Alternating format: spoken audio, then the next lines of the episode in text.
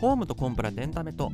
今回はアメリカ旅行記の第3回目としましてユニバーサル・スタジオの話をしたいなというふうに思っております。え、ー、と、ユニバーサル・スタジオの大阪、ジャパンじゃなくて、ハリウッド、ロサンゼルスにあるやつですね。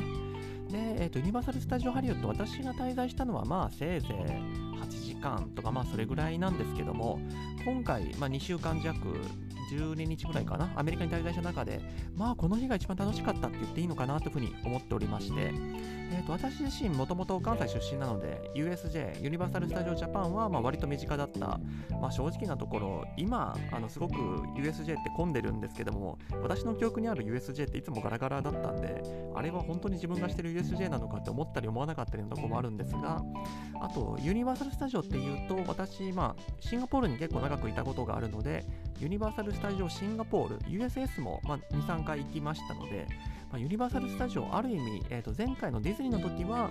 ディズニーランドあんま行ったことないんですよって話をしたものの、ユニバーサル・スタジオはまあまあその意味では、えー、と3カ所目ですし、詳しいのかなというふうに思っているところなんですが、じゃあ今回このユニバーサル・スタジオ・ハリウッド、何がそんなに面白かったのかっていうところと、えー、とジャパン、えー、と大阪のやつと何が違うのかっていうところについて、あの中心にお話しできたらなというふうに思っております。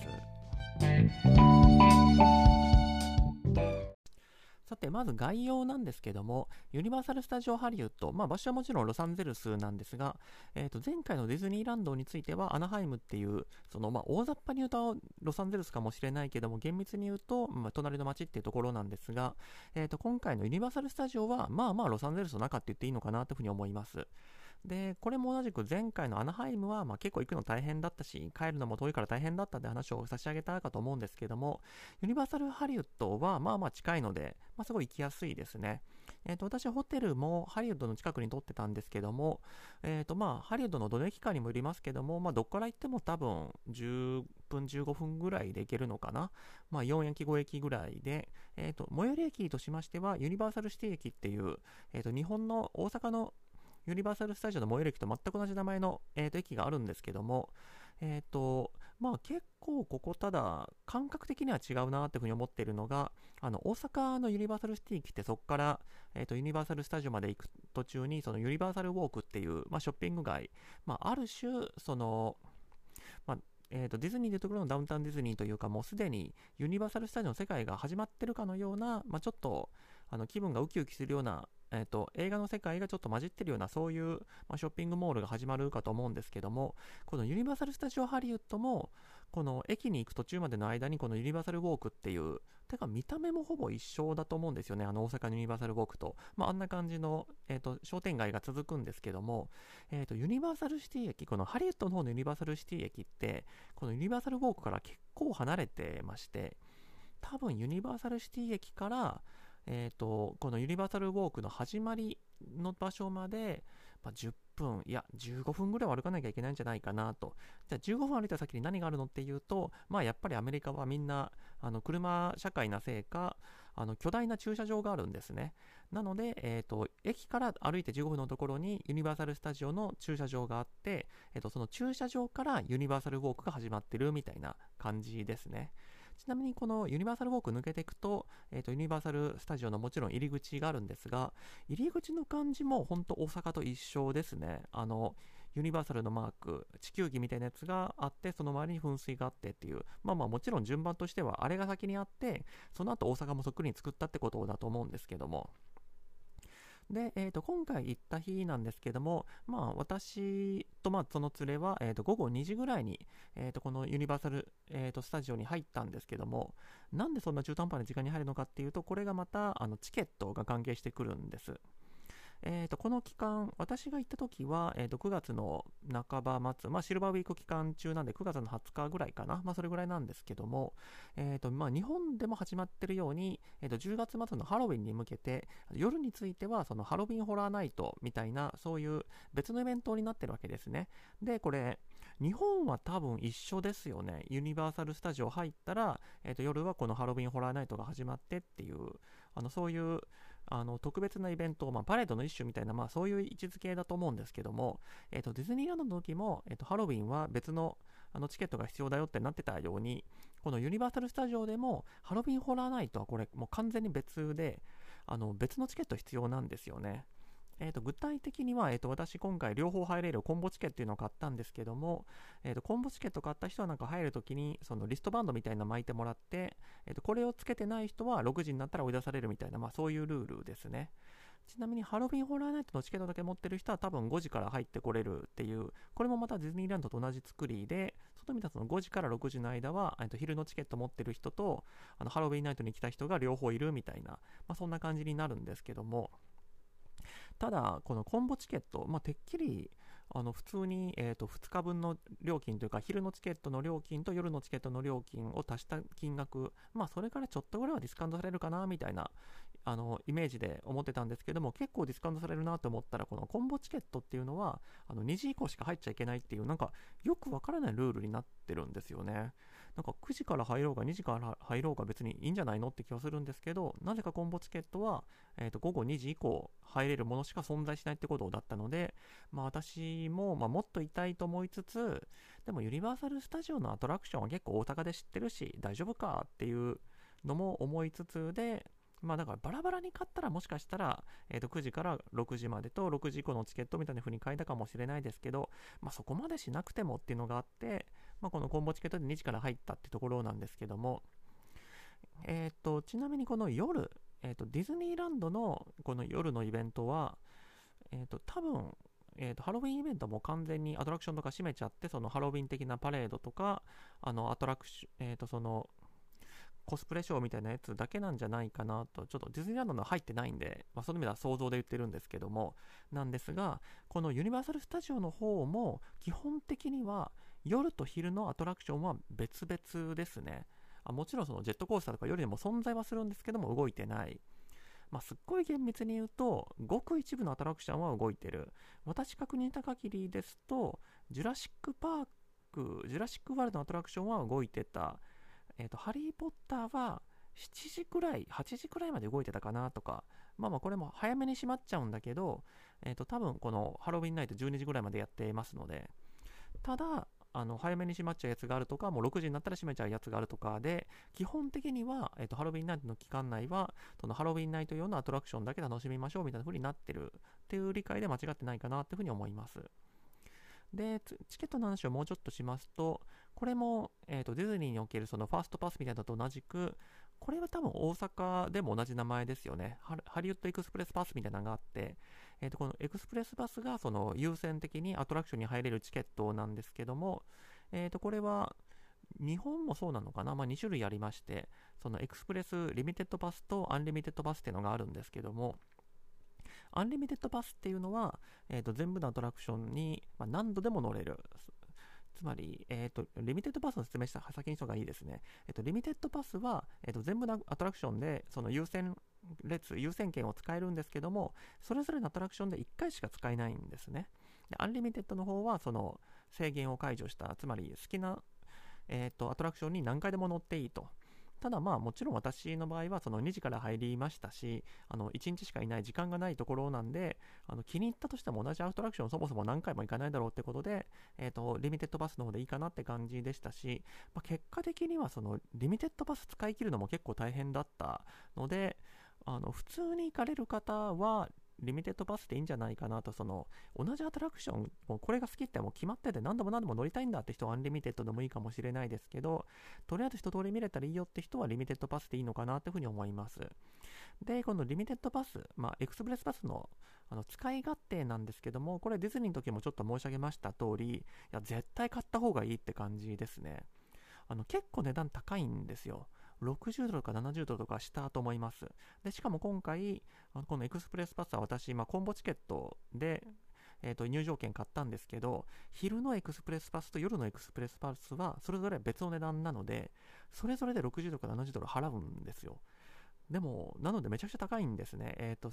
今はさらに円安になりましたけども、その時のレートでもやっぱりそれでもう1万5000、2万とかいっちゃうんですけども、それでもこれ絶対買った方がいいと。あのディズニーの方のそのファーストパスってもうファーストパスのレーン並んでもめっちゃ並んでるとかあのファーストパスで予約して、えー、と1時間後に入れますとかなんですけどもこのユニバーサル・スタジオのエクスプレスパスはもうふらっと行ってあの優先列に入れるっていう点でのまずストレスが全然違う。あの事前に予約して30分後とか結局30分、まあ、待たなきゃいけないのと一緒じゃないですか。こっちのハリウッド、えーと、エクスプレスパスの方はもう本当にあの優先権持ってたらその優先権持ってる人用の列にふらっと入っていけますしこの列もまあ高いからですかね。もうめちゃくちゃ短くてもうなんならあの列に普通に並んだら1時間半とか2時間とか待つようなやつでももうほぼ何も待たずにつまりなんか列を、えー、と一応列はあるんで、えー、と列というか、えー、と通通用口ですかねそのエクスプレスパス持ってる人の通用口。ただその通用口の真横であの普通のパスを持ってる人たちがずらーっとなんか退屈そうに並んでるのをスイスイスイスイって抜けていってで入り口まで行ったらもうそのままちょっと普通の、えー、とエクスプレスパス持ってない人待っといてねみたいな感じで私たちを先に通してくれるみたいなもうすっごい快感でしたね。いやー最終このユニバーサル・スタジオ・ハリウッドまた行きたいなってぐらい楽しかったんですけども次行ったとしてもこれエクスプレスパスは絶対買うなって感じですね。もう本当に快適でしたね。並んでも多分5分ぐらいしか並んでなかったと思うので本当に時短って意味でも、まあ、時短っていうだけじゃなくやっぱり1回アトラクションやるごとに30分とか待つって結構ストレスだと思うんですけども、あまあ、実際はその入り口まで歩いてる時点結構時間経ってるものの、行きゃ入れる、行きゃ入れるっていうのが延々続くのはもう本当気持ちよかったですね。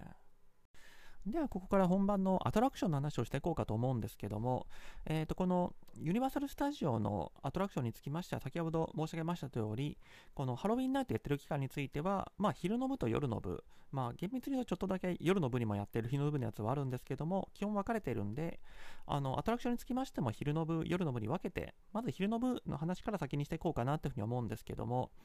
えー、とまず最初にやっぱり一番重要なところとして申し上げておきたいのはやっぱりスタジオツアーですよね。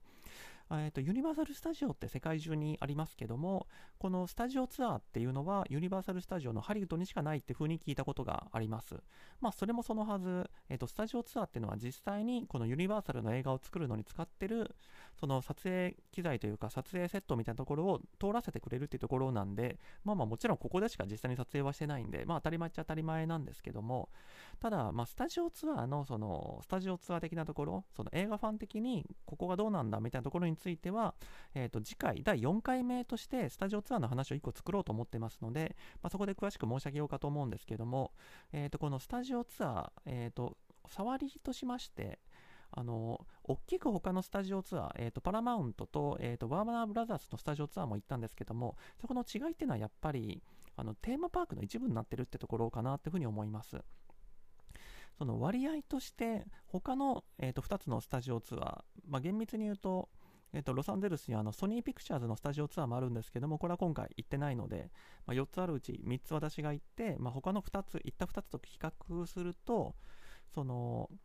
映画の撮影の舞台裏みたいなところの割合は、やっぱここが一番少ないですね。これはやっぱり、テーマパークに来る人がちょっとそのスタジオツアーでも見てみようかっていう客を狙ってるからであって、他の2つ、3つみたいな、もうがっつりと俺は映画どうやって撮影してるか見たいんだよみたいな人を相手にしてないというか、まあそういうところかと思いますので、多分、スタジオツアー的な、他の2つのスタジオツアーと共通してる部分は、3分の1ぐらいしかないんじゃないかなと思っていて、であとの3分の2って何なのっていうと、その、半分アトラクションっていう感じなんですよね。で、この半分アトラクションっていうのも、結構その大阪ではアトラクションとして独立してるやつがちょっと混じってるみたいなとこがあるような気がしていまして、えー、と全部で1時間ぐらいかかるんですけども、多分そのスタジオ的なところを通って、ここでこういう撮影をしてますみたいなことを説明してくれるのは、20分ぐらいしかないんじゃないかな。まあ、カートで移動してる時間があるんで、あの、まあまあ結構長く感じるは感じるかもしれないですけども、じゃあそのアトラクションって何があるのっていうところで言うと、その、まあ、ジョーズってあの大阪だと、あの、船船というかヨット型のライドみたいなのに乗ってあのアトラクションとして成立してますけどもこの USH ユニバーサル・スタジオ・ハリウッドにおける、えーと、スタジオツアーだとジョーズはもうその一部って感じですね。あのジョーズの村を的なセットを通ってこれはジョーズの村ですよって言われたと思ったらなんかサメが襲ってくるみたいなそういうところがありますしあとこれはあのいろんなガイドブックにも載ってる有名なところですけどもあの宇宙戦争、えーと、トム・クルーズのこれ2005年とか6年とかそれぐらいでしたっけ、まあ、あれで使った、えーと飛行機が落ちて壊れたところのセットっていうのがこれは、まあ、実際にこれで撮ったんじゃなくて、多分、え、ー、と、撮った後、ユニバーサルスタジオで使おうってことで位置してきたってことじゃないかと思いますけども、あの、割と序盤に出てくる、え、ー、と、飛行機が落ちてボロボロボロになってるシーンに使ったセットっていうのが丸々残ってる。まあ、これはやっぱり目玉だと思いますね。あと、いつもどうなってたかはちょっとわかんないんですけども、あの、特別エリアみたいなのがありまして、そこで、あの、そう、これ本当興奮したところなんですけども、みんな大好き、ノープのセットがあるんですよ。あの、ジョーダン・ピールのノープですね。えっ、ー、と、ノープ、映画の中で、あの、ジュープっていう、あの、カウボーイ牧場みたいなのを経営してるあのアジア系の人、えーと、スティーブン・ユアンが経営してる、まあ、あの観光農場があるじゃないですか。あれが丸々再現されてるって感じです。あのカウボーイの風船もありますし、これまあ中には入ってくれないんですけども、外から、えーと、街の様子が撮れますし、風船も上プカプカって言っての写真撮れますね。あと、これも本当、アトラクション的なやつだとすると、ベイツモーテルの横を通るとか、えーと、ベイツモーテルっていうのは、まあ、ドラマにもなりましたけども、えーと、ご存知、えーと、ヒッチコック監督の最高ですね。あれに出てきたモーテルでして、でただこれも本当、ユニバーサル・スタジオ的だなっていうのは、あのノーマン・ベイツを演じてる役者さんが途中で出てきてくれるんですよね。ああ、ベーツ出てきたみたいな、そういう、多分他のスタジオツアーだとそそういうサービスは本当ないんですよ。ひたすら、えー、とこれはこのどの映画で使った場所ですとかそういうのを説明してくれるだけなんですけどもこっちのユニバーサル・スタジオ・ハリウッドのやつは、まあ、さっきの、えー、とジョーズのその機械が出てきてなんか襲ってきてくれるとか役者さんが、えー、とノーマン・ベイツを演じてちょっと怖がらせてくれるとかそういうやっぱサービス精神旺盛なんですよね。で、あとなんか新しい映像体験をあなたにみたいな感じで、えっー、と 4D の、まあ、ちょっとしたショートフィルムを見せてくれると。ただこの 4D も本当すごいなって思ったんですけども、あのカートに乗ったまま見るんですが、えーとまあ、カートがそのトンネルみたいな暗いところに入ったところ、その、まあ、四方八方が、まあ、スクリーンになってるみたいなエリアみたいでして、えーとまあ、3D というか、あの四方八方にえーと、映像を映すことによってあの映像作品なんだけどもその自分が今その現場にいるかのような、えーと、場面が見れるし、まあ、音も四方八方から出るしその 4D 的になんか水しぶきが飛んできたりとかもあるんでいやもう未来の映画は全部こうならないかなってぐらいあすっごい面白かったですね。でこれもあのまたサービスいいなっていうのが2つあの2つ、えーと、コンテンツが用意されてまして、つまりトンネル2回入って、えーと、2つのショートフィルを見せてくれるんですけども、1つ目が、まあ、キングコング、えーとまあ、ストーリー的にはあの森の中に入ったら、えーと、キングコングとなんか恐竜みたいなのが戦ってる間に巻き込まれてっていう感じで、あのカードの右側からキングコング来たぞって思ったら、なんか左側から恐竜も襲ってきたぞみたいなで、バスを挟んで戦うみたいな、まあ、結構迫力ある映像なんですけども、もちろんこれって恐竜の方を見てたらキングコング見えないし、キングコング見てたら恐竜見えないみたいな感じで、あの1回では何が起きてるか全部わからないっていうのも、まあ映画体験とは違った体験かもしれないですけども、あのすごい面白い映像体験だなっていうふうに思いましたね。で、同じく、えっ、ー、と、ワイルドスピードの 4D 映像もその後やってくれまして、まあ、あのちょっと場所は移動して、あの、別の場所で見るんですけども、こっちは、えーと、ワイルドスピードのメンバーたちとあの一緒にカーチェイスするみたいな、まあ、ストーリー的には、えーと、我々、えーと、カートに乗ってる人たちが悪いやつにさらわれたところをそのワイルドスピードのメンバーが追っかけてくれるみたいな、まあ、そんな感じのストーリーになってます。これもだから、えー、と道路の真ん中に自分たちがいて、えー、と左からなんかヘリが来たぞとか右からあのドゥエン・ジョンソンが追ってきたぞとかなんかそういうのが見れるみたいなそういうコンテンツになっていてこれもまあシンプルっちゃシンプルかもですけどもあのすっごい面白かったですねこっからその意味では、まあ、ハリウッドにしかないってことはない、割と、まあ、普通のアトラクションの話になってくるんですけども、まず、えーと、トランスフォーマーザライド。多分、ハリー・ポッターができるまでは一番人気だったんじゃないかなって感じがするんですけども、えーと、内容的には、あの、大阪 USJ にあるスパイダーマンと基本的に一緒ですね。ストーリーもまあまあ一緒っちゃ一緒で、あのシンガポールにあったんで、私これ、もうなんか5回も6回も乗ったことあるんで、まあ、乗らなくてもいいと思ったんですけども、あのリミテッドパスもあるし、もしかしたらなんか違うかもって思って乗ったんですけど、やっぱシンガポールと同じだと思いますね。えーと、ストーリー的には、えーと、大阪のスパイダーマンだとライドに乗って移動している最中にそのヴィラン、えーと、悪役怪人たちに襲われるのをスパイダーマンが助けてくれるみたいな話じゃないですか。こっちだとライドに乗って移動してる時になんかパトロール的な口実で移動してる時にトランスファトランスフォーマー同士の戦いに巻き込まれるところをなんかオプティマスプライムかなんかが助けてくれるっていうまあ本当一生ですね。で最後落ちてくるところを、えーと、大阪の場合は、えーと、スパイダーマンがネットで拾ってくれるんですけどもこっちだとあのトランスフォーマーがあの両手広げてキャッチしてくれるんですけどこれ乗るためにいつも気になるのはいやネットでキャッチしてくれるんだったらなんかボヨヨーンって弾力もあるからあの安心怪我しないって気がするんですけどトランスフォーマーにキャッチしてもらっても硬いから結構怪我するんじゃないかみたいなのはいつも気になるんですよね。はい。で次がマミーザライドっていうやつでえーと、これもシンガポールにあるけど、多分大阪はないですよね。ちなみにシンガポールは、まあ年、ご存知の通り年中暑い国なんで、ただこのマミザライド、まあ、ジェットコースターの一種なんですけども、あの室内にあるんで、であとこのマミー、えーと、ハムナプトラーですね。ハムナプトラーのそのちょっと怖い世界観を意識してるのか、えっと、そのライドの待ってる空間も結構低めに気温設定してくれてるんで、あ涼しいなっていつも嬉しく思ってたところなんですが、まあ、すいません、どうでもいい話で。で、えっ、と、これも、まあまあまあ、シンプルなジェットコースターなんですけども、あの真っ暗な中を動くっていうのが変わってるところだと思います。そのストーリーとして、まあ、ハムナプトラのそのピラミッドの中を探検してるっていう設定なので、まあ、ライトは一応あるんですけども最低限っていう感じでで、えー、と一番奥まで行ったらあの慌てて逃げ出したっていう設定であのそれまではずっとジェットコースター前向きに進んでたのがその瞬間から後ろにぶっ飛ぶっていう、まあ、そういう趣向があったりするのが特徴ですけども後ろにぶっ飛ぶときは確か完全に真っ暗だっていうような気がします。まあ、時々チカッと光ったりした気もするんですですけども、その意味では、あの、前に進んでたライドがいきなり後ろにぶっ飛ぶとか、真っ暗な中ぶっ飛ぶみたいな、まあ、新感覚を体験できるライドっていう意味で、あの結構面白いと思いますね。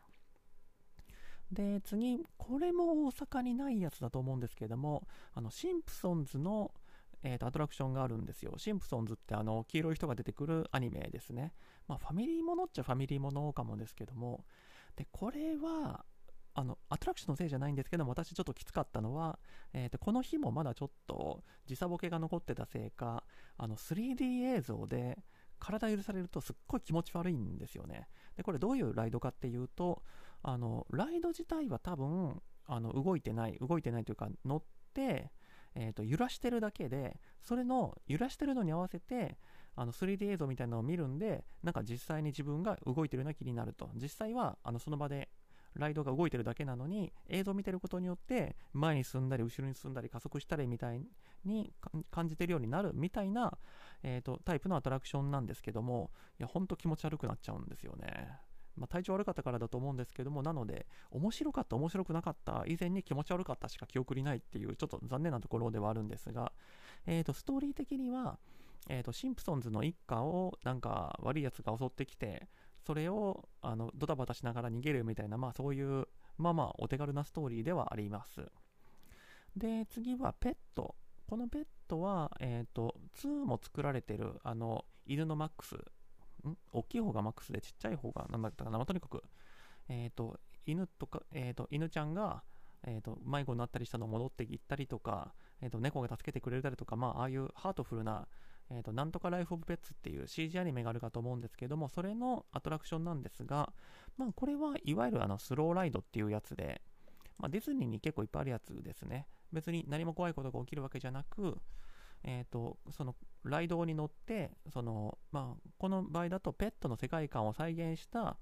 あの人形が動くのを見て心癒されるみたいな、まあ、そんな感じの話でストーリーとしては、まあ、自分がその子犬かなんかになってあの飼い主に拾ってもらう飼い主を見つけてもらうのを待つみたいな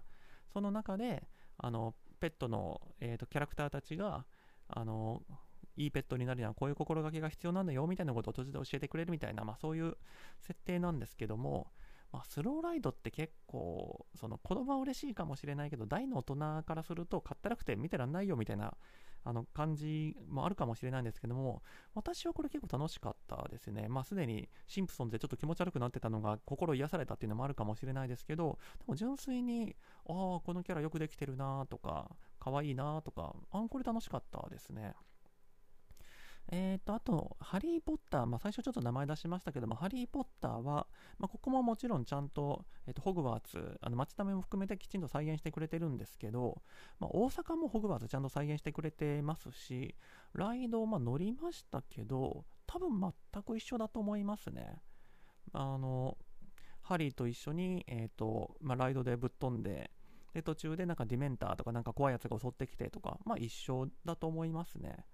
これも多少気持ち悪かったんだけど、まあ、実際に動いてる分まだマシなのか、あの、これは耐えれました。まだ、シンプソンズでは耐えれましたって感じですね。まあ、お前の気持ち悪い報告はいらないよって生まれてるかもですけどまあそんな感じでした。で最後、え、ー、と、ジュラシック・ワールド・ザ・ライドっていうのがありまして、え、ー、と、大阪とまあ大まかに一緒っちゃ一緒なんですけど、ただこれ、大阪版はジュラシック・パーク・ザ・ライドだと思うんですよ。ジュラシック・パークえーともう1997年とか、まあ、あれぐらいの映画の世界観をもとになってるやつなんですけどもこれはリブートというか、まあ、最近作られた3部作、えーと、ジュラシック・ワールド3部作が、えーと、基本設定になっているライドでして、えーと、何が一番違うかっていうとあのジュラシック・ワールドにあのでっかい魚的な恐竜出てくるじゃないですか、えー、とワンダとあの水槽の中で飼われてたあのなんかクジラ級に大きいやつですし、3でも多分オープニングのところで、あの、クジラかなんかパクパクしてた、あの、そういう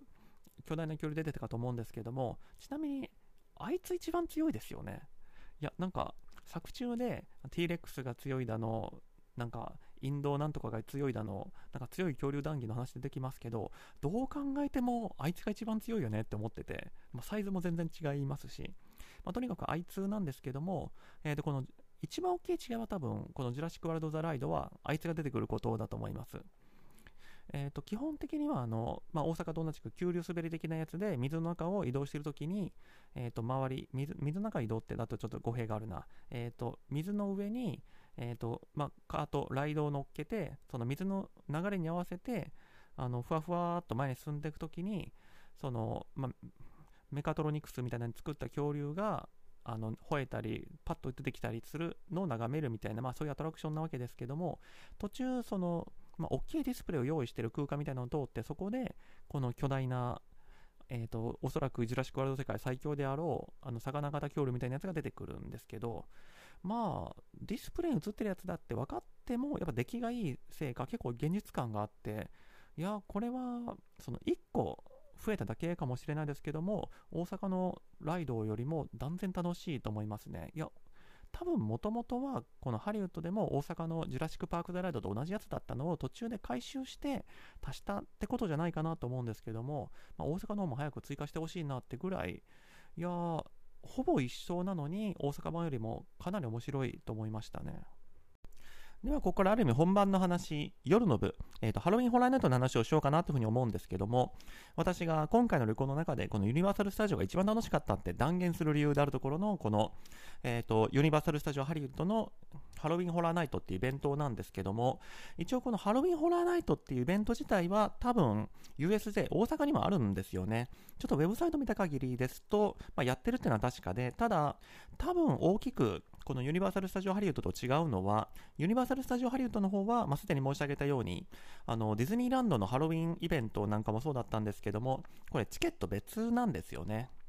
で、この USJ の方、まあ、チケット一緒なんだから、別に料金取ってないんだから、それぐらいっていう、まあ、諦めを持つべきなのかもって話かもしれないんですけども、規模としても全然違うなというふうに思っておりまして、えっ、と、USJ はこのハロウィンホラーナイトの期間のイベントとしましては、2つお化け屋敷が、えっ、と、出るみたいでして、まあ、ゴーストハウスというかお化け屋敷というか、まあ、えっ、と、その怖い、えっ、と、アトラクションですね。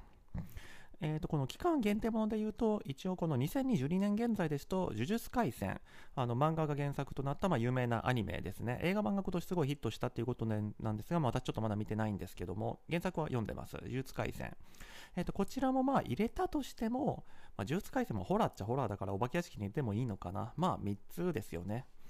まあまあ、えーと、普段の、えーと、アトラクションに加えて特別なやつっていうので3つ足されてくれれば、まあそれは大サービスなのかもしれないですけども、じゃあこの別料金取るハリウッドの方はどうかっていうと、8つ、えー、と8個あります。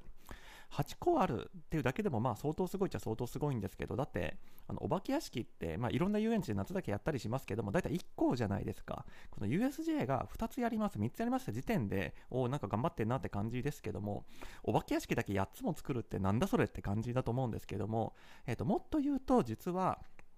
えー、と昼の部で、まあ、スタジオツアーの話をしたかと思うんですけども、これのホラーバージョン、えー、と夜の部はまた内容が変わって、ホラーバージョンのスタジオツアーっていうのがありまして、加えて、まあ、ホラーではないんだけども、夜だけやってるショーっていうのがありますので、その意味では、期間限定の10個のショーがこのハロウィンホラーナイトのチケットで入れるっていう意味だと、まあまあ結構価値があるのかなというふうに思いますし、えーとまあ、結論的にはこの10個のアトラクションっていうのはもうとにかくどれもめちゃくちゃ面白くて、本当にあの素晴らしい、えー、とイベントだったなっていうふうふうに思ってはいるんですけども、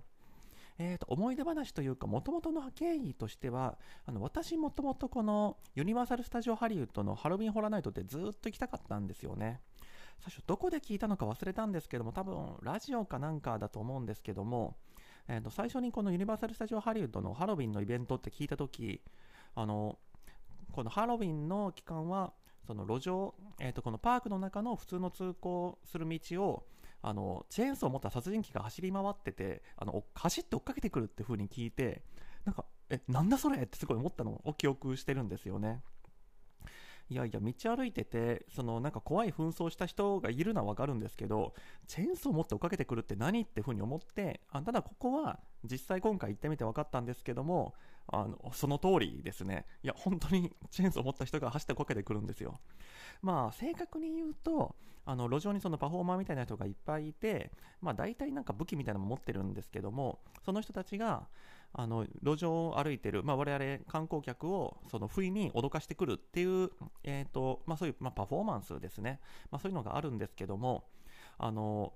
大阪でも同じようなえー、となんか名前ついてたと思うんですけども、そういう、まあ、お化けのコスチュームをした人が、えー、とこの期間歩いててっていうのはあるみたいなんですけども、えー、と YouTube でその様子を見た限りですと、まあ、基本的にはそのお化けの人がのそのそっと歩いてるのをみんなちょっと遠巻きにして写真撮るみたいな、そういうイベントに見えたんですけど、まあ、あんまり近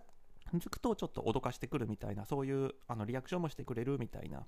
ただこのハリウッドの方は、もっとそのサービス精神旺盛というか、もっとお客さんに絡んでくるというか、あなのでさっき申し上げたように、本当にあの走って追っかけてくるんですよね。これもちょっと面白いなと思ったのは、このパフォーマーの人たちもなんかルールがあるのか、多分、あの店の中入っちゃいけないってルールがあるんだと思うんですよね。なので本当にそのタイミング悪く捕まっちゃう、まあ、タイミングいいのかな？みんな脅かされたくて言ってるんだから、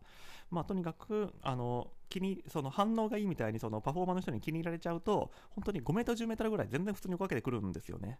なのであの本当に怖くて嫌だって、えー、とこのハロウィンホラーナイトに来て思われた方はあの店に入ったら大丈夫です。あの店のライトが届く明るいぐらいになってくるとふいっとなんか何もなかったかのようにふいっとあのパフォーマーの人消えてくれるので。まあそうじゃない普通の場合だとまあ刀も刀じゃない包丁とか持ってるパフォーマーさんだと多分3回ぐらい包丁振ったらまあどっか行ってくれるかなみたいなそれぐらいの感覚かな。あと結構写真撮ってると、あのそのパフォーマー、あるいは別のパフォーマーが後ろから襲ってくるみたいな、そういう傾向もあるのかなっていう感じはちょっとしたんですけども、えっ、ー、と、まあ、YouTube 見てる限り、USJ は多分そこまではやんないのかなっていう気がします。じゃあ、えっ、ー、と、この大阪 USJ の方は、この路上パフォーマンス、このお化けの人が歩いてるパフォーマンスって全然ダメなのかっていうと、ただ、私見てる限り、あの大阪の方が明らかにいいなって思うところもありまして、コスチュームの種類、コスチュームのその出来の良さというか、作りの良さというか、それはあの断然大阪の方がいいなっていうふうに思いました。あのもちろん、えーと、ハリウッドの方も、まあ、もちろん特殊メイクの本場なんであの素晴らしいメイクだと思うんですけども、まあ、同じのつけてる人が何人もいるなとかそのなんとなく怖い感じのなんとなく殺人鬼っぽい感じのメイクみたいなちょっとテンプレート的な感じがするんですけども、えー、と大阪もまあ YouTube で見ただけですけどもこれみんな違うメイクしてんじゃないかっていう感じしましたしそのメイクの内容みたいなのもあのすごく独創的というかあのすごいあこんな怖がらせ方あるんだみたいなそういうホラーキャラクターになっててさすがコスプレの国日本のキャラクターだなみたいなことはちょっと思いましたね。あとこれはちょっとわかんないんですけどもこの大阪の YouTube 大阪の USJ の YouTube 見てる限りですとなんかあのコミケとかのコスプレ像みたいな、ここで、えーと、怖い人たちは歩いてくださいみたいな、そういう風になってるのかなっていう風に見えたんですけども、なんか広場で、えーと、その怖い格好した人たちが歩いてて、その周りをみんな写真撮ってるみたいな YouTube 映像が上がってたので、まあまあ、このハリウッドの方も基本的にはそうっちゃそうなんですけども、ただ結構長い通りがそのエリアに指定されてるんで、感覚的にはどこにでもいるって感じですね。この殺人鬼系の人。あと、え、ー、と、ハリー・ポッター、え、ー、と、あの、ホグワーツエリアってやつですかね、あの、えーと、ハリー・ポッターの城があるエリア、そこはまた別感情になってまして、あの悪い魔法使い、なんかハリー・ポッターなんかえ用語あるんだと思うんですけど、ディメンターじゃなくて、まあ多分その闇の魔法使いみたいな、その人たちがいるっていうちょっと芸の細かいところがありましたし、このハリー・ポッターエリアにいるその悪い魔法使いたちは、なんかちょっとスモーク焚いて、なんかその緑色のその魔法みたいなの出してきたりとか、すごい芸が細かくて、そこもなんかレベル高いなと思いましたね。では次にこのハロウィンホラーナイトで夜に追加された10個のアトラクションの話をしようと思うんですけども、この10個のアトラクション、まあそれぞれダラダラっとこうでした、こうでしたって言ってもしょうがない話だと思いますし、まあせっかく10個っていうキリのいい数字でもありますので、トップ10形式で、えー、と面白かった、まあ、そんなに面白くなかったやつから一番面白かったやつっていう風な順番で話そうかと思うんですけども一応ここで1個、えー、と補足説明しておきたいのはこの順番っていうのはその面白かった順楽しめた順番であってその怖かった順番じゃないってことをですね。まあまちょっとすでに申し上げました通り、そもそも、えっと、全部が全部本当にお化け屋敷なわけじゃないっていう意味で、まあ、怖さにそんなに意味がないっていうところもあるんですけども、そのもう一つここで理由があるのが、えーと、私すでに、えーと、申し上げました通り、この夜の部、ハロウィンホラーナイトについても、えーと、ハリウッドエクスプレスパスっていうあの特別なチケット、まあ、これ持ってたらあの列を飛ばせるよってやつを持ってるんですけども、えーと、ちなみにこれがなかったら多分どの化け屋敷も、まあ、人気の多い少ないはあると思うんですけども短くて30分長いやつは1時間半とか待たなきゃいけないんじゃないかなと。まあまああの始まった当初はあのあんまり人が来てないのか列が少ないとかもあるんですけどもあの7時8時9時ぐらいのゴールデンタイムだと1時間待ちとか90分待ちって普通に書いてたんでそれぐらい待たなきゃいけなかったんだろうなというふうに思うんですけどもただその私、まあ、パスがあるんで、えっと、列を素通りできるんですけどもそうなってくるとあのアトラクション同士が近い位置にある、えーと、このお化け屋敷同士が横の場所に立てたりするともうあるお化け屋敷出た5分後とか10分後にはもう次のお化け屋敷入ってたりするんですね。そんな風にこう立て続けにお化け屋敷入ってくると、まあまあその感覚自体はすごいドラッキーというか、お化け屋敷そんな連続で入ることないんで、もうずっとお化け屋敷っていうその感覚がめっちゃ面白かったのが楽しかった理由っていうのもあるんですけども、ただやっぱりちょっとその鈍感になってくるというか、えっと、何が怖いのか分かんなくなってくるみたいなところはちょっとあるんですよね。いや、あの、もちろん、あの、ちゃんと、あの、誤解がないように申し上げておきますと、あのお化け屋敷、最後の方はもう怖くなかったよって言ってるわけじゃないんですよ。いやもちろんその暗いところで物陰からあの殺人鬼みたいなのが出てきてナイフバーンって振り上げたら、ふふーみたいな怖い声を出しますよ、こっちは。もうこっちはあのただのおっさんですよ。もう驚きますよ。もう涙も出ますよ。ただこれはあれじゃないですか。あの、なんていうか30歳とか超えたら、あの映画見たら簡単にみんな泣くじゃないですか。もう30歳のおっさんをちょっと感動的な映画で泣かせるなんて簡単な話で、その2回泣いた、3回泣いたで、あ、やっと、あ、この映画はなかなか感動的な話だったなってこっちも思うようなもので、あのお化け屋敷で怖い人が出てきて情けない声を出したぐらいでは本当に怖がってると思ってもらっちゃ困るっていうところであのこっちもなんだろう失禁したらさすがに認めますよめっちゃ怖がってたんだなってただ、まあ、そこまで行くやつはなかったっていう意味では、まあ、そこまでめっちゃ怖くなってくる意味じゃないってところでのその鈍感さはあったかもしれないですけども怖い怖くないで言ったらあまあ1お化け屋敷で、まあ、3回ぐらいは今のような声出してますよ。だからといって心底怖がってもらってると思っちゃ困ると。もうあのおじさんをそんな風に怖がらせるなんて簡単な話なんで。なんかなんか違うところでちょっと変な熱弁をしてしまったんですけども。ということでえっ、とまあ、どんどん入ってくるとそういうの分かんなくなってくるっていうところはただ正直否定できなかったところかなっていうふうに思うんですが、えっ、とまあ、前置きはこれぐらいにして、えっ、とじゃあまず第10位ですね。えっ、とユニバーサルホラーホテルという、えーと、お化け屋敷がありまして、これは多分、えーと、今回のこのお化け屋敷、基本的にはまユニバーサル・スタジオの一部だってこともあるんですけども、大体その映画が元ネタになってるんですけど、多分これは元ネタはないんじゃないかなと。で、一応お化け屋敷のその設定とかストーリー的なものもあるんですけども、単にそのホテルの中に殺人鬼がいますとか、なんかホテルの中でなんか気が狂ったやつが別のかん、えー、とお客様を殺しましたとか、なんか怖い感じの古ぼけた感じのホテルの設備がありますとか、まあ、そういうところを歩いていくっていうものなんですけども、まあまあ怖いっちゃ怖い、いやまあさっきの基準でいう怖さは十分あるんですけども、まあ、だから何っていうところは正直ありましたね。なので10位です。はい。で、次に第9位が、えーと、キラークラウンズ・フロム・アウター・スペースというのがありまして、えーと、これは入った時は気づかなかったんですけども、後から調べたところ、1998年公開の映画に、まあ、そうこういったのがあるらしくて、まあ、内容的には、まあ、よくあるっちゃよくある、あの殺人ピエロものというか、まあ、そんなジャンル本当にあるのかな。でもあれですよ、イットとか殺人ピエロものですよね。えっ、ー、と、まあ、ピエロっていう楽しいキャラクターが実は、えーと、残忍な殺し屋で、えーとみんなを恐怖のどん底に陥れるみたいな、まあ、そういうジャンルってあると思うんですけども、なので、えー、とこれは、えー、とその遊園地的なサーカス的なところを、えー、とこのお化け屋敷の中に作っておりましてその部屋を通っていくときに不意にこの殺人ピエロが現れて脅かしてくるっていう、まあ、そういう内容なんですけども、まあ、なんで9位かっていうと、まあ、結構その怖いサーカスみたいなのがありきたり的なとこもあるんですけどうん私別にピエロそんな怖くないっていうのがやっぱ一番大きいんですよね。なんかピエロってそのアメリカなんかには、まあ、日本よりもピエロが一般的なせいか、そのピエロ恐怖症みたいな、そういう、まあ、あるあるの、あのこピエロ怖いよねみたいなのがあるらしいんですけども、あのマクドナルドのドランドもあれ怖いよねみたいな、怖いっていうのはわかるんですけども、ああ、ピエロだ、怖いみたいな、そこまでじゃないっていうのがあって、なので、あの単に殺人鬼が襲ってくるのと怖さとしては一緒ぐらいっていう意味だと、あのピエロが本当に生理的に怖いって人だったらもちろんもっと楽しめると思うんですけども私は別にですねいや「イット!」とかも楽しかったし怖かったんですけどもピエロ恐怖症とは自分は程遠いなっていうふうに思うのでまあ9位ぐらいかなってとこですねで続きまして第8位が、えーと、スケアクロー・ザ・リーピングえーと、これも、えーと、ホラー映画をテーマにしたもので、まあ、私も見たことはなかったんですけども、スケアクローっていう、えーと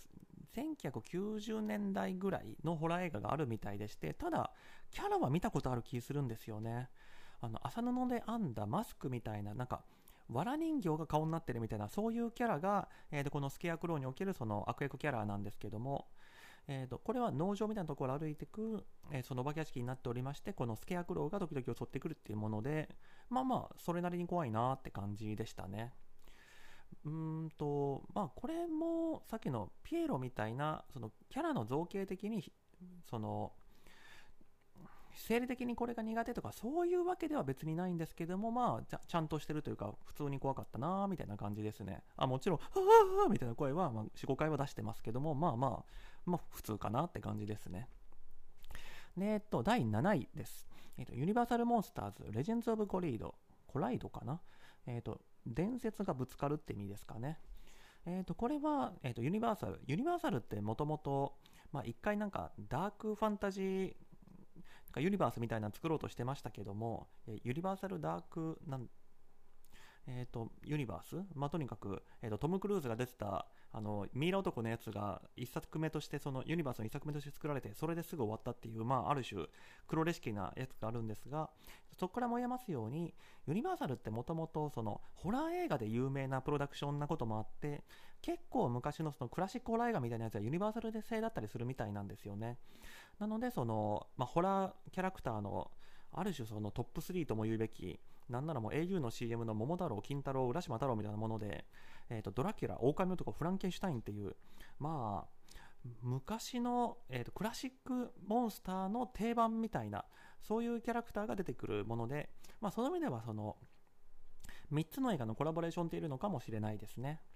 で、えー、とこのドラキュラ、オカミ男、フランケンシュタインがそれぞれ、まあ、エリアが3分の1ずつに分かれていて、それぞれ襲ってくるみたいな、まあ、そういうストーリーなんですけども、まあこれもでもさっきの話の続きでそんな怖いかっていうとうーんそのやっぱ我々あの現代を生きてる人からするとなんかドラキュラとかオオカミとかフランケンシュタインってすでにもう キャラクターキャラクターとしてのギガ化されてしまったのしか知らないというか本当に怖い対象として見たことがないキャラクターというかまあ最近の映画でも狼男ってなんかあれですよね。ケネス・ブラナーがなんか作ってましたよね。2000年とかに。まあそれぐらいかなってぐらいでフランケンシュタインなんかもいつ真面目にこれに基づいたホラー映画ってあったんだろうみたいな。ドラキュラもドラキュラもないですよね。いや吸血鬼ものは定期的に作られてると思うんですけどあの、まあ、あれはホラーっていうか、えっと、恋愛ものでしたけども、えっと、まあ、2000年、2010年ぐらいのエクリプスシリーズみたいな、まあ、ああいう、まあ、吸血鬼ものもありましたし、まあ、ジャンルとして生きてはいると思うんですけども、うん、ホラー映画の主役みたいなやつはないですね。ちなみに、ドラキュラは、えっと、若い時のクリストファー・リーがやってたんですよね。名優クリストファー・リー。なので、えっと、映画的な関心から言うと、ああ、ついに本物のドラキュラ、まあまあ、あの本物って何なんだってのはあるんですけども、そのユニバーサルが公式にこれはドラキュラだって言ってくれてるドラキュラを見たみたいな、あのパロディじゃなくて本当にドラキュラを見たっていう、そういう意味での満足感、映画ファン的に、あ、これがフランケンシュタインかと、これがユニバーサルが本気で作ったフランケンシュタインのあの特殊メイクというかキャラクターなんだ、それを見たんだっていう、そういう満足感はあるので、あの満足感としては結構高いんですけども怖い怖くないで言うと、まあ、別にそんなに怖くはないって感じですね。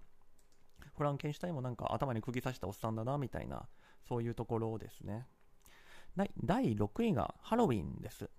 えーと、ここでいうハロウィンは、えーと、今年ハロウィンキルズっていう今年ですよねあれ。まあそういう、えーとホラー映画もあったかと思うんですけどもあのハロウィンですね。マイク・マイヤーズっていうまあ、ちょっとジェイソンっぽいっちゃジェイソンっぽいんですけども、なんか白いマスクをかぶった殺人鬼が出てくるホラーの人気シリーズがありまして、まあ、これの話を元にしたものです。えっと、ハロウィンキルズは見たんですけども、えっと、このアトラクションのハロウィンは、えっと、マイク・マイヤーズが生まれた、えっと、だからビギニング的なやつを、えっと、ストーリーの軸にしておりまして、えっと、子供の時にそのマイク・マイヤーズ少年が虐待みたいなのされて、だんだん殺人鬼になっていくみたいなやつがその部屋を追っていくごとにストーリーが終えるみたいなそういう作りになっておりまして。そのその丁寧さというか、まあ、ハロウィンっていうのがどういうものなんだよっていうのを分からせてくれるっていうのも丁寧だなっていうふうに思いましたし、まあ、マイク・マイヤーズ、えーと、物陰から急にごついおっさんがマスクかぶってなんかナタみたいなの持って襲ってくるっていうのは、まあ、定番は定番ですけど結構怖かったですのでこれ結構満足感ありましたね。あとハロウィンキルズ結構面白かったし。はい。で、続きましては第5位、ラ・ロローナ、ザ・ウィービング・ウォーマン、ウーマン。えっ、ー、と、これは放題ついてますよね。えっ、ー、と、ラ・ロヨーナ、えっ、ー、と、泣く女ですかね。まあ、ロローナも、えっ、と、まあ、日本語、えー、英語だと多分普通にロローナって読んじゃうんですけど、スペイン読みだとロヨーナなのかな。えーとまあ、言って言いましたように、確かこれはもともとスペインのホラー映画でして、私見てはないんですけども、まあ、なんとなく名前は知ってるみたいな感じですね。まあもちろんこの泣く女っていうサブタイトルついてますように、まあ女性の幽霊が襲ってくるタイプのゴーストハウスなんですけども、え、とこれネタバレ、ネタバレって言ってもまあこれ聞いてる人が多分、え、とハロウィンホラーナイトにやってる期間内に行くことは多分ないんで全然いいんでしょうけども、あの、ここのゴーストハウスだけ、あのモンスターはっきりとモンスターっていうのが出てくるんですね。まあ映画見てないんでそのモンスターが映画にも出てくるものかっていうのは分かんないんですけども他のゴーストハウスって結構その、まあ、人間が演じてるのが丸分かりというか、まあ、もちろん全部人間が演じてるんですけどもその、まあ、コスチュームを着た殺人鬼が襲ってくるっていうパターンが本当に定番というか、まあ、基本的にそれだけなんですけどもこれはなんか木の怪物みたいな、だからロード・オブ・ザ・リングのエントみたいな大きい木が襲ってくるっていう、そういう部屋がありまして、これ本当に身長3メーターぐらいある木がドシンドシンと歩いてきて襲ってくるっていうのが、あの、単体のモンスターで言うと今回の中で一番怖かったなというふうに思いますし、やっぱりでかいものが襲ってくる、でかいものが近づいてくるっていうのは、やっぱ生理的に怖いっていうのを改めて感じたっていうところですし、まあ、多分中で竹馬みたいなの乗ってるんだと思うんですけどもあれ大変だよなとメンテナンスとかもみたいな、まあ、そういうところの頑張りっていうところからしてもこのラ・ロヨーナは良かったなっていうふうに思いますね。怖かったで言うんだったらこれが一番怖かったんじゃないかなって気はしますね。はい。で次に第4位、えーと、ジャバボッキーズえー、とこの Java ウォッキーズっていうのは、えー、とすでに申し上げましたそのホラーじゃないお化け屋敷ない、えー、とアトラクションなんですけども、えー、と私これ全然知らなかったんですけども結構有名みたいでしてあのインスタなんかもあの何百万人とフォロワーがいるらしく、えー、とラスベガスで定期公演も持ってるその人気のあるそのヒップホップダンスクルーってことみたいです。ただ私これ入るまでお化け屋敷だって思い込んでたのはこの Java ウォッキーズの人たちってみんななんかガイ・フォークスみたいなお面かぶってるんですよね。え、ー、と、ガイ・フォークスっていうのはあれは、え、ー、と、映画で言いますと、え、ー、と、V4 ベンデッタのお面というか、まあまあ、ああいうその、ちょっと笑ってる感じの、あの、ひげの生えた男性のお面というか、まあ、そういうのをかぶった6人組、7人組ぐらいのダンサーが、えー、とこのヒップホップダンスをしてくれるっていう、そういうショーですね。まあ多分ジャパウォッキーズ自体は20人とか30人とかいるんだと思うんですけども、別に、えー、とこの後ラスベガス行くんですけど、ラスベガスで普通にジャパウォッキーズのショーをやってたんで、あの B チームなのか A チームなのか、まあ、とにかく、えー、といっぱいいるラスベガス、えーと、ジャパウォッキーズの中の一部が今は、えー、とこのロサンゼルスでもやってますっていう形だと思うんですけども、ただこれはその単にダンスとして面白い、ダンスがうまいっていうだけじゃなくて、演出がすごいんですよ。あの光を使った演出でそのラスベガスのでもやってるかちょっとわからないんですけども例えば、えーと、ダンスしてる時にちょっと手を前に出したらその手の動きに合わせて光が一緒に動くつまり手で光を押してるみたいな演出が結構入るんですけどもそれが動きがピタッとあってもうめちゃくちゃかっこよかったですしあとブレイクダンス自体まあ映画とかで見たことはいっぱいあるんですけども、えー、とこのシアターこのジャバオッキーズのこのえっ、ー、と、ユニバーサル・スタジオ・ハリウッドで見れるシアターっていうのも多分300人ぐらいしか入んないような、ほんとちっちゃいところなんで、どっから見てもすごいすぐ近くで、このジャバオーキッズのダンスを見れるので、そういう、まあ、目の前で、その、ダンスをしてるパフォーマンスっていうのも、それだけでやっぱり上がると言いますか、まあすごく興奮するところなんで、その意味でも、あの、すごく満足感高かったですね。あとまあ、あの、お化け屋敷だばっかりだったらちょっと触傷気味になっちゃうんで、ちょっとその、思考を変えてっていう意味でも、あの、この Java オッキーズがあるというのはすごく大事なことなんだと思いますし、うんと、まあ、これはかなり良かったなというふうに思いますので、実は2回見たんですけども、えっ、ー、と、1回目と2回目でも、やっぱ1回目では気づかなかった、あ、こんなことやってたんだ、みたいなのもあって、まあ、これは良かったですね。まあ、こんだけ良かってもまだ4位、まあ、もっと上げてもいいのかもですけども、これは本当に、日本に公演とか来たら行きたいなってぐらい気になりましたね。で、あちなみに Java ボッキーズ、うんと普段の公演わかんないですけども、ちょっと途中でそのコメディーショー的なやつもあったりして、あの全然怖い人たちではないです。あのマスクは怖いし、えーと、ヒップホップダンスっていうその普通の人からしたらちょっとなんか不良みたいな人がやってんじゃないのみたいなイメージもあるのかもしれないですけども、本当にエンタメとしてあのみんな楽しめるように作ってくれてて、そこはいいとこだなっていうふうに思います。はい。で、第3位、The Weekend After Hours Nightmare。まあ、音楽好きだったら、あれ、ウィークエンドってウィークエンドだよねっていうふうにあのピンとくるかもしれないんですけども、えっ、ー、と、まあ、怖さで言うと、まあ、結構怖い、結構上位なお化け屋敷ではあるんですけども、どっちかっていうと、面白かった、純粋に面白かったっていうところで、えー、と上位に、えー、と置いた理由のあるあるところなんですけども、えーとまあ、一番謎が多いほらトラハウス、ゴーストハウスですね。えーと、2019 9年、20年 ?20 年かな？の、えーと、大ヒット曲、ブラインドライトっていう曲があるんですけども、それでも有名な、えーと、ウィークエンドっていう、まあ、ちょっとおしゃれ系のミュージシャンがいるんですけども、えーと、アフリカ系アメリカ人なのかな？多分アメリカ人だと思うんですけども、えー、とこの人がもしサイコキラーになったら、サイコパス的な殺人鬼になったらっていう設定のゴーストハウスちょっとよくわかんないと思うんですけども、えー、とこの「アフターアワーズ」っていうタイトル自体がこの「ザ・ウィークエンド」っていう、まあ、ミュージシャンの最新のアルバムタイトルなんですけども、まあ、最初はてっきりこのゴーストハウスを歩いてる時にこのウィークエンドの「アフターアワーズ」から撮ったその曲をなんかホラー調にミックスしたような曲を流してるとかそういう設定なのかなっていうふうに思ってたんですけどもまあ、あの入るまでの列でもこのずっとウィークエンドの曲流れてるんで、まあ、そういうことなのかなとかいやいやこのアフターアワーズのそのデザインというかこのジャケットデザインみたいなのを再現した世界観のお化け屋敷なのかなというふうに思っていざ入ってみたらあのこのウィークエンドさんってなんか赤いスーツみたいな結構そのまあこのアルバムジャケットでも特徴的なあこれはウィークエンドだみたいな、まあ普段からそういうファッションしてる方で髪型もちょっとアフロみたいなだから結構特徴が大きい人なんですよ。で、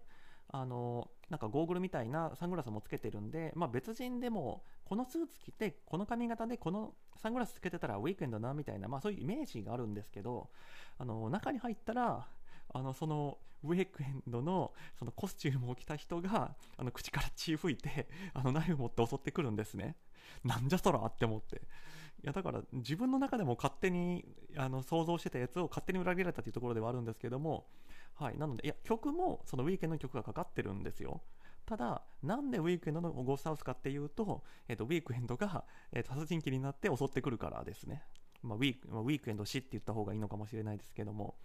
いや、これ謎、謎度合いが面白いですし、ウィークエンドって日本で言うとどれぐらいの人かなっていうふうにちょっと考えてみたんですけど、まあ、星野源かなぐらい、まあ、まあ、今、今星野源じゃないかもですけど、えーと、2016年、17年ぐらいって、まあ、星野源、まあ、星野源さんは昔から活躍してるミュージシャンですけども、あの時、えーと、逃げ恥が流行ったりして、ちょっとあの役者もできるし、えーと、そのおしゃれな曲も作れるしちょっと小説も書けるしみたいなすごく星野源がホットだった時期ってあったじゃないですか。でウィークエンドってまさにその今ホットさの絶頂にいる人だと思っててなのであの落ち目だったらそれ面白いことするのも多少わからんではないですけどえなんであなたがそんな面白企画やんなきゃいけないのみたいなそういう不思議さがあるというか。でそのまあ、実際星野源があのメガネ割れた眼鏡して口から血吹きながら襲ってきたら怖いじゃないですか。だからウィークエンドがおしゃれミュージシャンだからといっても別にあの血まみれのウィークエンドが走ってきたら怖いんですけどただ怖い以前になんでっていう不思議が先に立つんですよね。いや面白かった面白かったんですけどなんでっていう感じでだから話のネタとしては一番面白いですね。この「ザ・ウィーケンド・アフター・ワーズ・ナイト・メアが。えー、と続きまして第2位、ついに第2位ですね。えー、とザ・ホラーズ・オブ・ブラムハウス。えー、とこのブラムハウスも映画ファンだったらピンとくるかと思うんですけども、えー、とホラー映画ばっかり作ってるその映画制作プロダクションのブラムハウスの、まあ、フィーチャーした、えー、とお化け屋敷なんですけども、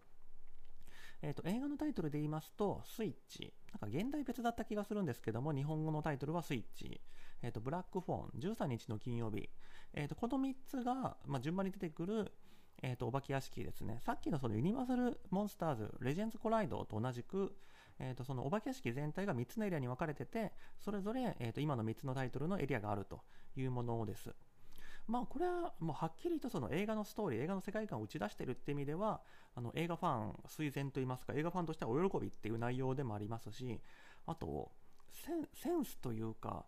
13日の金曜日は分かりますよ。あの、ジェイソン、えっと、ホッケーマスクの男、ジェイソンなんで、まあ、みんな知ってるキャラだし、まあ、ジェイソン怖いってみんな分かるじゃないですか。いや、いや、スイッチも怖い、ブラックホーも怖いんだけど、なんでっていう面白さはやっぱあると思いますね。ただ実は、ブラックフォーは見てないんですけど、スイッチは確か今年に入ってから見たんで、まあ、割と記憶に新しかったんで、その再現度の高さっていうのもちょっと嬉しかったってとこはありますね。えーと、ちなみに「スイッチ」という映画は、えーと、ビンス・ボーン演じます、えーと、男性の殺人鬼が、えー、と女子高生と,、えー、と同級生よろしく人格が入れ替わってしまって結果、えー、と女子高生が中に入っているということ設定の、えー、とビンス・ボーンがえーと、もう狂った殺人鬼になってる女子高生を追いかけて殺人を止めようとするっていうなんか面白いんだか怖いんだか分かんない、えーと映画なんですけどもだからまあビンス・ボーンのその怖いところとその女性が中に入っててなんか一生懸命頑張ってるみたいなその面白いところをうまく生かしたなかなかの佳作と言いますか。いや歴史に残る傑作ではもちろんないんですけど全然見て損がない映画だと思っておりますしあの途中のシーンで出てきますその殺人鬼が入ってる方の女子高生があの気に入らない先生を、えーとなんか図工室みたいなところにある、えーと、電の子で頭をかち割るっていうのが映画のシーンであるんですけどもこれを完全に再現した部屋とかがあってだから、えーと、部屋に入ったらその女子高生の人が女子高生も演じてる役者さんが、えー、その先生のその、まあ、被害者を演じてる役者さんにこの電の子を近づけて頭を割ってくれるんですね。あのもし周りを気にせずにずっとその部屋にいたら多分新しい人が入ってくるたびにあの頭をその女子高生の演じてるパフォーマーさんがかち割ってくれると思います。まあ、その辺がなんかその人が演じてるお化け屋敷のシュールさでもあるんですけどもただまあすごくなんか贅沢な感じはしましたねあこの人中ビンス・ボンなんだろうとか思いながら、まあ、こっちもちゃんと映画に張り込んでるんでそうやって楽しめましたしでブラックフォンブラックフォンはイーサン・ホークが主演だってことは、まあ、映画ファンで予告編も見てるんで知ってるんですけど、えー、とこれもあのマスクをかぶった殺人鬼の話なんですけどあれこの殺人鬼の中身がイーサン・ホークなんですかね？なんかジブナイルものみたいなことも聞いたんで、えー、と多分少年少女がこの殺人鬼に襲われる話だと思うんですけどえそのお父さんがイーサン・ホークとかそういう話ですか？ちょっとそこは分かんないんですけどもまあただこのえーと、ゴーストハウスの中ですと,、えーと、今申し上げた殺人鬼が襲ってくるってところなんですがただ、えーと、面白いんだけどちょっと納得いかなかったところがあるのが、えー、とこの、まあ、ゴーストハウス全体で、えー、と本当によくある定番の演出っていうのが、まあ、私もうこの日の晩だけで、えー、と8つお化け屋敷行ったんでそれなりのお化け屋敷通になってるんじゃないかっていうふうに思うんですけども、えー、と普通の通路だって思って歩いてたら横が実はその通路というか壁じゃなくてあの窓というかあの開くようになっててそこから殺人鬼がバーンって身を乗り出してきてナイフとかを突き刺そうとしてくるっていうもうこれが本当によくある定番のあの演出なんですね。ただこれも多分通路があるたびにそれやるとそのこっちも慣れちゃうというか身構えちゃうんで、えー、と通路にそのカーテンみたいなのがかかってて中にこれ人いるよなって思いつつ誰も出てこないみたいなのも差し込んできてただ、えーとまあ、2回に1回、3回に1回ぐらいは中に人がいて、えっと、窓があったりして窓が開いてその殺人鬼が身を乗り出してナイフ刺してくるみたいな、まあ、実際には刺さないですよもちろん。あの手前で止めてくれるんですけども、まあ、そういうのがあるんですけどもこのブラックフォーンでえこれは逆なのか？みたいに思ったのが、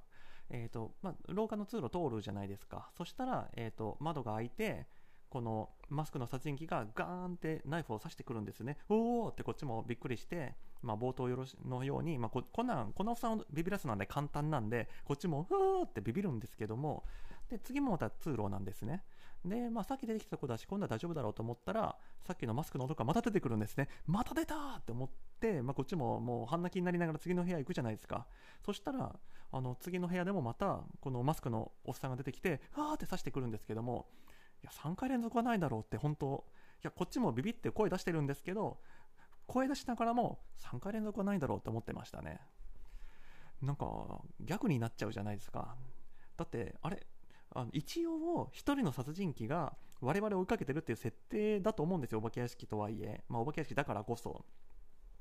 でもさっきの部屋の窓にいてこっちの部屋の窓にいてこっちの部屋の窓にいてって言ったらなんか別々の人がやってるっていうのがこう浮き彫りになっちゃうというかその意味でもなんかネタ的にはすごい面白かったんですけど同じ殺人鬼になんか3連続で襲われたっていう面白さはあるんですけどえ三つ子みたいなジェットストリームアタックみたいなのはあるんですけどお化け屋敷的なうん描写としてはどうなんだろうっていうのはちょっと思いますね。ただ、えーとトータルの満足度で言うと、まあ、2位に入れてるんであのすごく私は好きでした。はい。で最後1位。1位なんですけどこれはまあ、これを聞かれてる方であ実は私もあのハロウィンホラーナイトロサンゼルスで行ったんだよねって人がいらっしゃるかどうか分かんないですがいらっしゃったとしたらいや1位これに決まってんでしょと聞かなくても分かってるよっていうぐらいのものだと思います。もう圧倒的に1位っていうのが、えーとテラートラム。第1位はテラートラムですね。えー、とこれは昼のスタジオツアーの夜版っていうのがまあ一言で言った内容なんですけども内容的にはあのなんだろうスタジオツアー中にそのスタジオを案内してくれる人が途中で殺人鬼に襲われるとかそういうものではなくあの全然スタジオツアーではないです。あの全然関係ないですね。えーとまあ、昼の時点でも実はちょっと気づいてはいたんですけどもなんかこれ夜のハロウィン用なのかなみたいななんか怖いエリアみたいなのがあるなっていうのはあのトラムで通るときに気づいてはいたんですけどもこの夜の部テラトラムですとその怖いエリアの前で降ろしてもらってそこを歩いていく途中で、えーと、あのユニバーサル・スタジオの通路で起きてるようなあの殺人鬼的な人たちが歩いているエリアを通って、えーと、そこを最後通り終わったら、えーと、また、えー、と別の通路に出まして、えー、とそこで、えー、またトラムが待っていてそれに乗ったら、えー、と元のところに帰れると。つまりそのスタジオツアーのそのトラムで、えーと、お化け屋敷があるエリアに連れてってもらって、えーと、そのお化け屋敷エリアを通ったらまたトラムで元のエリアに帰ってくるみたいな、まあ、全体像で言うとそういう感じなんですけどもこの中身っていうのが本当その通路っていうのが本当に問題で問題というかもう私大歓喜で、えーとまず最初のその怖いエリアこれがあの宇宙戦争のセットの横なんですよ。えーと、これちょっと昼の話をもう一度おさらいしますと,、えーと、トム・クルーズが出ておりました「宇宙戦争」っていう映画、まあ、これのセットが見れるっていうのが、えーと、この昼の部のスタジオツアーの、まあ、ある種ハイライトの一つなんですけどもただ昼の部のところで申し上げました通りありトラムで横通ってなんで結構遠くから見る感じになるんですね。えーと、具体的に何があるかっていうとあの墜落した飛行機、えーと、映画でいうと開始の10分15分ぐらいかなに出てくるその墜落した飛行機の、えーと、セットっていうのが丸々残ってるんですけども、まあ、これは確か実際に本物の飛行機を壊して、まあ、壊す予定だった飛行機をもらってきて、えそれをその壊れた感じに細工したっていうのがまあ実際らしいんですけどもそこなんですけどもこの夜の部ですとあのこのセットの中に通路を作ってるんでこの宇宙戦争に使ったこの壊れた飛行機のセットのもう本当にまあ触ったら多分怒られると思うんですけどももう触れるぐらいの距離まで行けるわけですよ。まあ実際はこのハロウィンホラーナイト用にあのなんか呪いの人わら人形みたいなのがつられてたりしてあの完全にあの宇宙戦争で使った通りではないんですけどもただもう昼間近寄って見れないんだと思ってたあの宇宙戦争に使ったあの飛行機が見れるんだっていうその興奮。いやもちろんあのこっちもあのパタパタ写真撮るんですけどで写真撮ってる間にあのさっきの殺人鬼的な人たちが寄ってきてちょっと邪魔してくるんですけどまあまあ、あのパフォーマーの人は別に邪魔してる気はないと思うんですよ。ただこっちからすると、あの写真撮ってるのかちょっと黙ってろって感じなんですよ。だって間近で撮れるんで宇宙戦争はみたいなところがあるんですけども、まあここでまずもう気持ちとしては、あ、もう本当アメリカ来てよかったみたいなそれが抜きでいるわけですよ。で、この最初のエリアを通りますと、あちなみにここにいるその殺人鬼的な人たちは、元ネタがあるのかないのか分かんないですけども、なんか怖い感じの殺人鬼の人ですね。私が知ってるキャラクターではなかったです。で、次に、えっ、ー、と、もう一回最古のエリアを通る、えっ、ー、と、ヒッチコックの最古ですね。ただこれは厳密に言うと、えっ、ー、と、ベイツモーテル、えっ、と、その最古に出てくるモーテルのところじゃなくて、えそこをぐるっと回って、えっ、と、そのノーマン・ベイツが住んでる家の前を通ると。ちなみにここはなんかちょっと、まあ、小休止的な感じがあるのは、えー、と昼の時点でもこのノーマン・ベイツの役者さんはいたいたしちょっとなんか脅かしてくれるんですけども夜の部のノーマン・ベイツさんはあの完全に記念写真撮る人になってました。あの列ができてたんであれは多分、まあ、お金は払わなくてもいいんじゃないかなと思うんですけども並んだら、えー、とノーマン・ベイツさんと一緒に並んで記念写真が撮れます。あの多分カメラ撮って写真撮ってくれる人も確かそこに立ってたと思うんででもちろんノーマン・ベイツの人はすごくサービスがいいんであの肩抱いてくれたりとかあの怖い顔で一緒に写真撮ってくれたりします。うーんまあこれがハリウッド流のエンターテインメントなのかっていうふうに思いつつ私は別にノーマン・ベイツとそんなに写真撮りたくないなみたいなふうに思って、まあ、単に素通りしちゃったんですけども、まあ嬉しい人はすごく嬉しいんじゃないかなっていうふうに思います。でこの最古のエリアを通りますとそそっかと私も途中で気づいたんですよ。この先に何があるかっていうとみんな大好き。ノープのジュープ。なんかインフンデルかな、まあ、ノープのジュープの牧場エリアに入るんですよ、まあ、実はこのテラドラムっていうのを、えー、と最初に入ろうかってした時点でその簡単な説明というかこういうテーマパークですよみたいな説明はもちろん事前に見れるんですけども、ここで、えーと、ジョーダン・ピールとのコラボレーションみたいなのが書いてたんで、まあ、ジュープの牧場に行くっていうのは途中からまあだいぶ気づいてはいたんですけども、中に入ってもさらにびっくりというか、さらに感動的なのが、てかちょっと頭がクラクラしてくるのが、まあ、確かにノープってあの、まあ、これみんな知ってますよねあの UFO の話なんで、まあ、UFO をお化け屋敷に置けないなっていうふうに思ったもののそう明日の家族がいるんですよ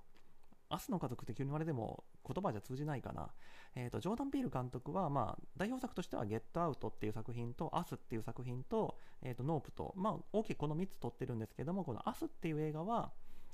えっ、ー、と、その、まあ、幸せな家族が、えー、と実はその裏側の世界というかそういう別の世界にすごく虐げられた家族がいて自分たちのドッペルゲンガー的な人たちがいてっていう話でそのドッペルゲンガー的な人たちが、えー、と幸せな自分たちを乗っ取ろうとするみたいなそういうホラー映画なんですけどもあのその「アス」っていう映画に出てくる悪い、えー、と家族、えー、赤いつなぎを着た家族があの怖がらせるキャラとしてこの、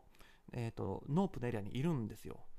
もうジョーダン・ピールファンからしたらもうジュープの牧場の中でアスの家族にハサミで追いかけてもらえるなんてもうこんな幸せないじゃないですか。ああそうなんですよ。このアスって映画は、えーと、武器がハサミなんですよね。まあ家の中で戦うからそこにあったハサミをたまたま取ったみたいな設定だったかもしれないですけどもちゃんとこの、えーと、脅かしてくれる悪い家族も、えーとハサミを持っています。ただ、えーと、ちなみにこの家族の人たちは結構あの映画の家族に結構似てるんですがただ、まあ、明らかに明らかにというか、まあ、もちろん使用上そうなるに決まってるんですけどあのいっぱいいます。なんかそれぞれの人があこれはお父さんを模してるんだなとかこれはお母さんを模してるんだなっていうのは分かるんですけどもあの家族4人しかいなかったらあのみんなここに通ってるいろんなお客さんのことを追いかけ回すことができないんでもうこの赤いつなぎ着たハサミ持った人たちがいっぱいいるんですよね。なので、ちなみにここの、この汗の数が結構すばしっこくて、まあ、映画でもすばしっこかったっていうのもあるんですけど、写真撮ろうとするとすぐハサミで追っかけてくるんで、あの、後で確認したんですけど、ブレてない写真が1枚も撮れてなかったっていうのもあったりするんですけど、ただ、あの、本当にもう、ハリウッドエンターテインメント最高だなって思ったのが、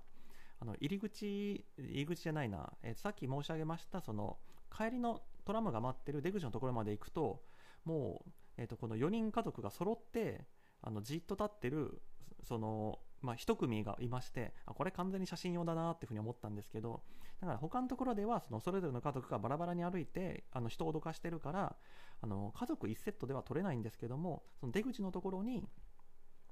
あの家族1セットでじっと立って待ってくれてるんであの写真撮れるなーって感じだったんですけどもただ、まあ、さっきえーとせえーと、ブレてないのが取れなかったって申し上げたようにここ4人揃ってるのを取ろうとするとあの後ろから別の ノープの人たちに襲われるんで、まあ、そういう意味では映画本編よりも贅沢ですよね。だってあの赤い服の人と戦ってる時に別の赤い服の人が襲ってくるってことは映画の中でもなかったのでまあまそういう意味でもすごくあのジョーダン・ピールに浸りまくれる素晴らしい時間でしたね。いやーこれ本当まあ、次に行った時はもちろんジョーダン・ピールじゃなくてまた別のエリアが作られてるとは思うんですけどもいやこんな映画ファンとしてこんな楽しいことはなかったなって本当あまたいつか行きたいなって思いましたね。では最後ちょっとだけまあ旅行とは直接かからないかもしれないけども、まあ、思ったことみたいなことを話しますと、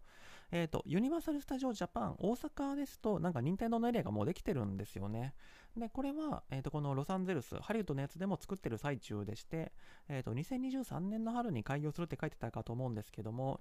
えっ、と、任天堂のテーマパークっていうのは昔から日本人の夢といいますか、京都に作ったらいいんじゃないの？とか昔からネットでずっと言われてきたところかと思うんですけども、まあ、いくら天下の任天堂でも自分で1個のランドを作るほどの、まあ、リスクは取れないとかそういうのはあるのかもしれないですけども、結局日本にもまあいっぱいいっぱいそのテーマパーク遊園地ってありましたけど、